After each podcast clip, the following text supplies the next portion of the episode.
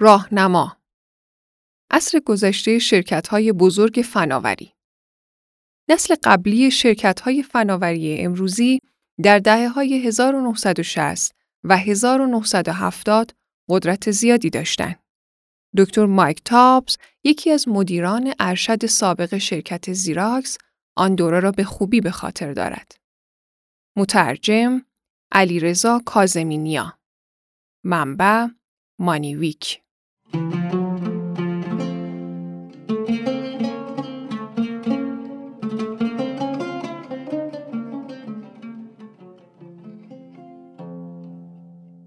سرمایه گذاران اغلب متوجه اندازه شرکت های فناوری بزرگ نمی شوند. چهار شرکت بزرگ این حوزه یعنی آلفابت، آمازون، اپل و مایکروسافت حدود 21 درصد از ارزش بازار شاخص S&P 500 را در اختیار دارند. به عبارت دیگر، فقط 8 دهم درصد شرکت های این شاخص بیش از یک پنجم ارزش آن را شکل می دهند. اما این اولین باری نیست که شرکت های بزرگ و پیشرو فناوری بازار سهام را تحت سلطه خود درآوردند. دهه های 1960 و 1970 نیز شرکت های بزرگ فناوری دوره خود را داشتند. آن زمان بازارها در اختیار پنجاه شرکت بزرگی بود که تمام سرخطهای خبری را به خود اختصاص داده بودند و نیفتی فیفتی نامیده می شدند. چهار مورد از آنها شرکت های معروف فناوری بودند. IBM، کوداک، پولاروید و زیراکس. سابقه این شرکت ها و شباهت هایی که با شرایط بازار امروزی می تواندید درس های بزرگی برای شرکت های امروزی دارند. رد کردن پیشنهاد زیراکس این چهار شرکت سعی می کردند به حوزه های فعالیت یکدیگر وارد شوند. دقیقا همانطور که شرکت های فناوری امروزی این کار را انجام می دهند. زیراکس ستاره آن چهار شرکت بود. از سال 1963 تا 1972 سهام این شرکت 1463 درصد رشد کرده بود.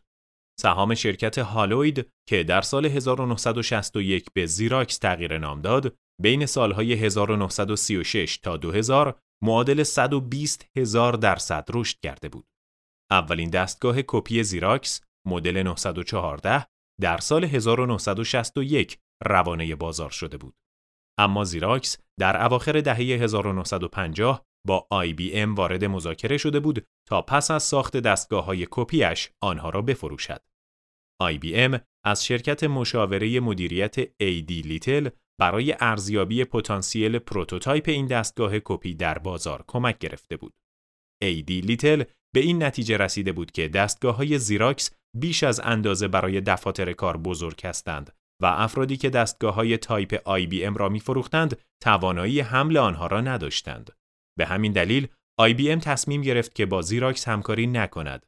بنابراین زیراکس فعالیت های بازاریابی را به تنهایی انجام داد. زیراکس طرح هوشمندانه ارائه کرد. به این ترتیب که مشتریان می توانستند دستگاه را اجاره کنند و تا 2000 کپی رایگان با آن بگیرند. ولی بعد از آن باید 5 سنت به ازای هر کپی پرداخت می کردند. این گونه بود که زیراکس دستگاه های کپیش را به دستگاه های چاپ پول تبدیل کرد.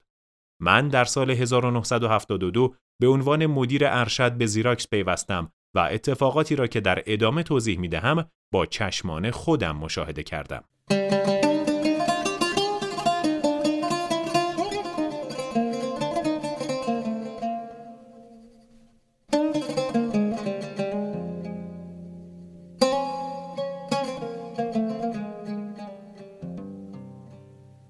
کپی کردن دوربین پولاروید دستگاه های تصویربرداری و اداری حوزه اصلی رقابت آن زمان بود. کوداک و پولاروید در حوزه تصویربرداری رقابت می کردند. کوداک رهبر بازار جهانی فیلم و کاغذ عکاسی و مواد شیمیایی مرتبط با آن بود و پولاروید که فیلترهای نوری را اختراع کرده بود دوربینهای عکاسی آنی بزرگی تولید می کرد. دوربین SX70 پولاروید همه چیز را تغییر داد. این دستگاه جیبی می توانست عکس رنگی بگیرد و آن را در لحظه چاپ کند. ادوین لند بنیانگذار پولاروید استیو جابز زمان خود بود. او دوست داشت دوربینی داشته باشد که در جیبش جا شود و در مراسمی در سال 1972 از مدل SX70 رونمایی کرد که در جیب کتش جا می شد. هرچند جیب کتی که پوشیده بود از اندازه استاندارد بزرگتر بود. دوربین SX70 می توانست در یک دقیقه عکس رنگی چاپ شده تحویل دهد. در نتیجه به سرعت به موفقیت زیادی در بازار رسید. تیم 1400 نفری مهندسان کوداک که روی دوربین های عکاسی آنی کار می کردند از دیدن اندازه و عملکرد این دستگاه شگفت زده شده بودند. به همین دلیل prototype ی را که خودشان آماده کرده بودند کنار گذاشتند و مدل پولاروید را کپی کردند. پولاروید در سال 1976 از کوداک به خاطر نقض حقوق کپی رایت شکایت کرد و برنده پرونده شد. کوداک 925 میلیون دلار جریمه شد و مجبور شد تولید هر گونه دوربین و فیلم آنی را متوقف کند. اشتباهات بعدی کوداک در حالی که کوداک در رقابت با پولاروید در زمینه عکاسی آنی شکست خورده بود، اما اشتباه بزرگتری هم مرتکب شد. یکی از مهندسان تحقیق و توسعه این شرکت به نام استیو ساسون اولین دوربین دیجیتال قابل حمل را در آزمایشگاه کوداک در سال 1975 اختراع کرد. اما کوداک تصمیم گرفت اقدامی برای توسعه و بازاریابی آن انجام ندهد زیرا می ترسید که درآمد بسیار زیادش از فروش فیلم عکاسی به خطر بیفتد. با این حال عکاسی دیجیتال به بازار وارد شد و هم کوداک و هم پولاروید را به ورشکستگی رساند. به ترتیب در سالهای 2012 و 2001. IBM، کوداک و زیراکس در بازار دستگاه های اداری با یکدیگر رقابت می کردند. IBM بر بازار مین فریم ها یعنی کامپیوترهای بزرگی که برای پردازش داده های پرحجم استفاده می شوند تسلط داشت و یک دپارتمان دستگاه های تایپ هم داشت. زیراکس رهبر بازار در زمینه دستگاه های کپی بود. هر دوی آنها می‌خواستند مجموعه کامل از دستگاه های اداری به مشتریان خود ارائه دهند. به همین دلیل IBM در سال 1970 دستگاه کپی اختصاصی خود را ساخت و زیراکس به خاطر نقض قوانین کپی رایت از آن شکایت کرد و برنده پرونده شد ولی فقط 25 میلیون دلار قرامت به دست آورد. هر دوی این شرکت ها در دهه 1970 نرم افزارهای پردازش متن روانه بازار کردند. مرکز تحقیقات زیراکس در پالو آلتو اولین کامپیوتر شخصی دنیا موسوم به د آلتو را در سال 1972 به بازار عرضه کرد که موس داشت رابط کاربری آن کاربرپسند بود و می توانست به شبکه متصل شود. کوداک در سال 1975 دستگاه کپی اکتاپرینت خود را ارائه داد که با هدف گرفتن سهم میانه بازار از زیراکس طراحی شده بود. کیفیت کپی و سرعت کار اکتاپرینت از دستگاه های موجود زیراکس بهتر بود. با وجود اینکه زیراکس و کوداک مراکز تحقیقاتی در شهر روچستر ایالت نیویورک داشتند و کارمندان این مرکز با هم در تعامل بودند، زیراکس اصلا از ساخته شدن این دستگاه اطلاع نداشت. به خاطر دارم که پس از روانه شدن اکتا پرینت به بازار به سرعت یکی از آن دستگاه ها را خریدیم و آن را در آزمایشگاه خود بررسی کردیم. نوآوری های متعدد و کیفیت کپی آن دستگاه به شدت تحت تأثیرم قرار داده بود. این شرکت ها در رقابت برای گرفتن سهم بازار از یکدیگر چقدر موفق بودند. کوداک ابتدا با شک و تردید حرکت کرد و دستگاه اکتاپرینت را فقط در شش شهر امریکا به فروش رساند. به همین دلیل زیراکس زمان کافی داشت تا بتواند دستگاهی با عملکرد مشابه ارائه دهد. پس از آن هفت سال طول کشید تا کوداک نسخه دوم اکتاپرینت را بسازد ولی زیراکس یک سال زودتر نسخه جدید محصول خود را ساخت. زیراکس در زمینه کامپیوترهای شخصی موفق نبود و دستگاه آلتو هیچ وقت وارد بازار نشد.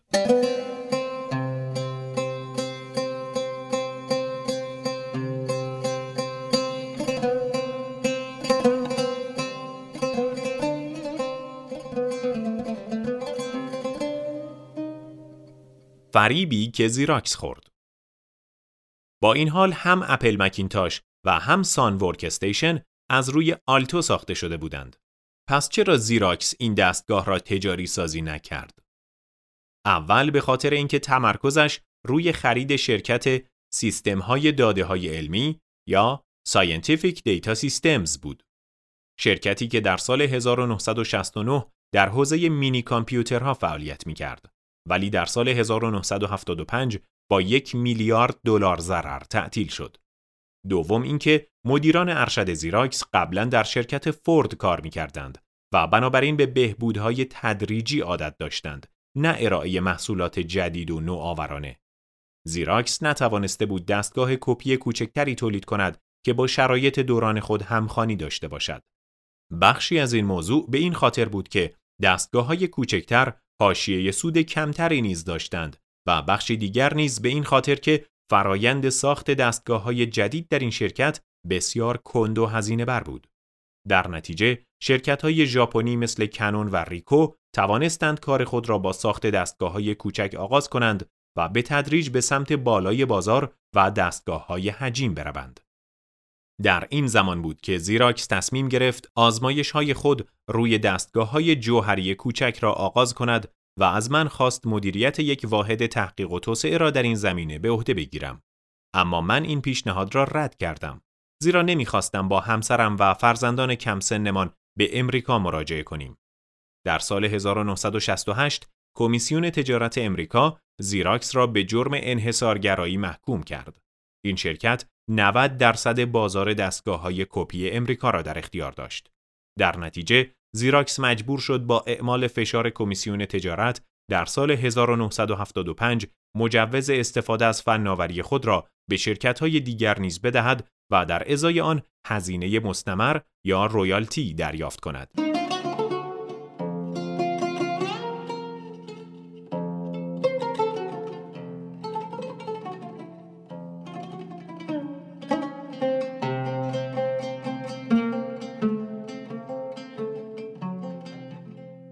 آنچه سرمایه گذاران و بزرگان امروزی می توانند یاد بگیرند. این اتفاقات چه درس هایی برای شرکت های فناوری امروزی دارند؟ اول اینکه اگر محصولی ساخته اید که پتانسیل تغییر دنیا را دارد، حتما آن را تجاری سازی کنید. به یاد آورید که چه اتفاقی برای آلتوی زیراکس و دوربین دیجیتال کوداک رخ داد. اگر آن محصول را تجاری سازی می کنید، با تمام توان این کار را انجام دهید. در غیر این صورت رهبر بازار زمان کافی برای ارائه محصولی مشابه خواهد داشت و نمی توانید سهم زیادی از بازار به دست آورید. مانند اکتا پرینت. نسبت به محصولاتی که می توانند سهم بازار محصولاتتان را کاهش دهند آگاه باشید. مثل چاپ عکس آنی یا نسخه های بهبود یافته اکتا پرینت. اگر سعی می کنید محصول رقیبی را کپی کنید این کار را بدون نقض قوانین کپی رایت انجام دهید. تجربیات کوداک و پولاروید IBM و زیراکس و مراقب رگولاتورها نیز باشید. اینترنت و داده عرصه جنگ شرکت‌های فناوری امروزی هستند. همه چیز زمانی شروع شد که اپل دستگاه مکینتاش خود را در سال 1984 روانه بازار کرد. در آن زمان مایکروسافت MS DOS را داشت. از آنجایی که اپل حاضر نبود مجوز استفاده از نرم افزار مک خود را به شرکت‌های دیگر بدهد، مایکروسافت توانست ویندوز را توسعه دهد و آن را اواخر سال 1985 به بازار عرضه کند.